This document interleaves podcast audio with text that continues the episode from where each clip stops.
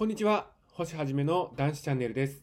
今日も男子の手がかりをお話ししていこうと思います。男子をして酒のない生活こういう風になると物事をやっぱり自分の軸で全部判断するようになっていきますよね。すごくいい変化です。男子をすると自分の軸で物事を見れるようになる。強いて言えば物事を達観できるようになるんですよね。達観とは何かというと全体の情勢や将来をよく見通すこと。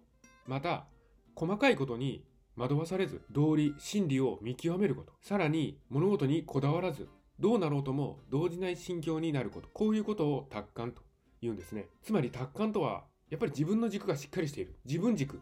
これで判断、物事を判断していく。ということになります。ここで皆さんどうでしょうか？皆さんはありますでしょうか？自分の軸。何をするにおいても、何を判断するにおいても、自分の軸。こういったものって持っていらっしゃいますか？今の私は自分の軸、しっかり持っていますね。ですが、飲酒をしていた時は、自分の軸は持っていませんでした。あるのは、飲酒の軸、お酒の軸、これしか持っていませんでした。何をするにも、すべてお酒の中心。何を考えるにも、すべてお酒中心。その結果、何の役にも立たず、自分自身衰退していくだけだったんですよね。ですが、今はそのお酒の軸というのがもうありませんので、自分の軸で動いていますから、しっかりと成長を少しずつですけども、自分の人生いい方に進んでいっていると思っております。ではその物事を達観すること、少し例に出してみたいと思います。そろそろ迫ってきますよね。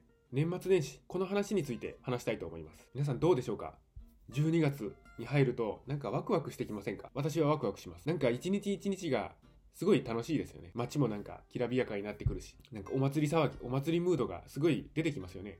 すごくいいことだと思いますよね。心もなんかワクワクします。でそんなワクワクする12月、またお正月年末年始なんですけども、やっぱりそういう風になってくると、昔以前の私っていうのは、お酒が美味しいんですよね。余計に美味しく感じるといったところですよね。なんか特別な飲酒に感じるんです。年末年始、大晦日なんて最高ですよね。一日、一年の締めくくりだということで、お酒をいつものように飲むんですね。なのでやっぱ特別に美味しく感じるもんですから、お酒を飲みながら、よし、今年は疲れたな。来年こそいい年にしようとか。来年は頑張ろうと。こういう風にお酒を飲みながら思うわけですね。そしてそのまま飲み続けていくんで、結局飲み始めに思ったその決意っていうのは、お酒を飲んだ後はもう全く忘れてるんですよね。もう決意も減ったくれもありません。最後は酩酊して終わるだけですので、何のために新年を迎えているのかよくわかりませんが、そういった状態になりますよね。そんな当時の私に言いたいことがあるんですけども、お酒を飲んでいたら何も頑張れないですよ。いうことなんですよね。何も変わらないし、その年は決していい年にはならないですよね。お酒を飲んで何か決意を固めるとか、お酒を飲んで何か判断をする。こういったことって全くの無駄なんです。結局最後は覚えてないですから。そして、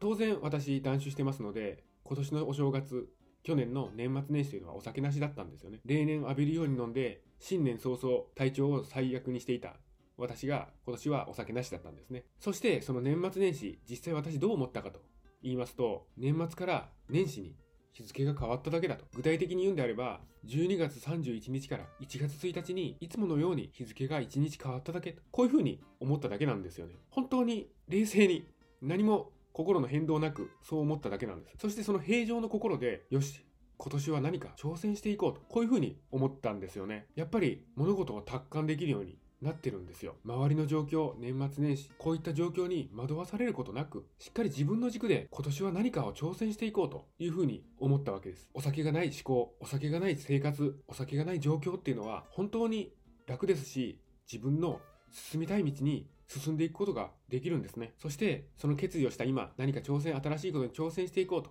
新年、目標を立てたわけですが、そんな私が今、何か感動するとか、心を揺さぶられるといったことは、やっぱり自分の軸に関係していることだけなんですよね。言ってみれば、自分を揺さぶるのは自分だけなんですよ。他人に影響されるといったことはもうほとんどありません。自分がしたいこと、自分がなりたいことに向かって突き進んでいくだけなんですよ。ちょっとかっこいいことを言ってしまいましたけども、実際私は本当にそういう風に生活しています。皆さんも軸を変えましょう。飲酒から自分へと。そうしなければ絶対に自分の人生歩んでいくことなんてできませんよね。どんどんどんどん飲酒の深みへ、深みへと進んでいってしまいます。一回しかない自分の人生ですから、幸福になるように、幸福になる選択をしていきましょう。このチャンネルでは、男子の手がかり発信しております。飲酒習慣をやめたい。毎日の飲酒をやめたいと思う方に向けて発信しております。男子をして新しい人生、新しい酒なし生活を手に入れたいと思われる方、どうぞチャンネル登録の方よろしくお願いいたします。本日もご清聴くださいまして本当にありがとうございました。何かに挑戦するといった時には継続が必要ですよね。継続するためには断酒してないとできませんね。お酒を飲んでいると絶対に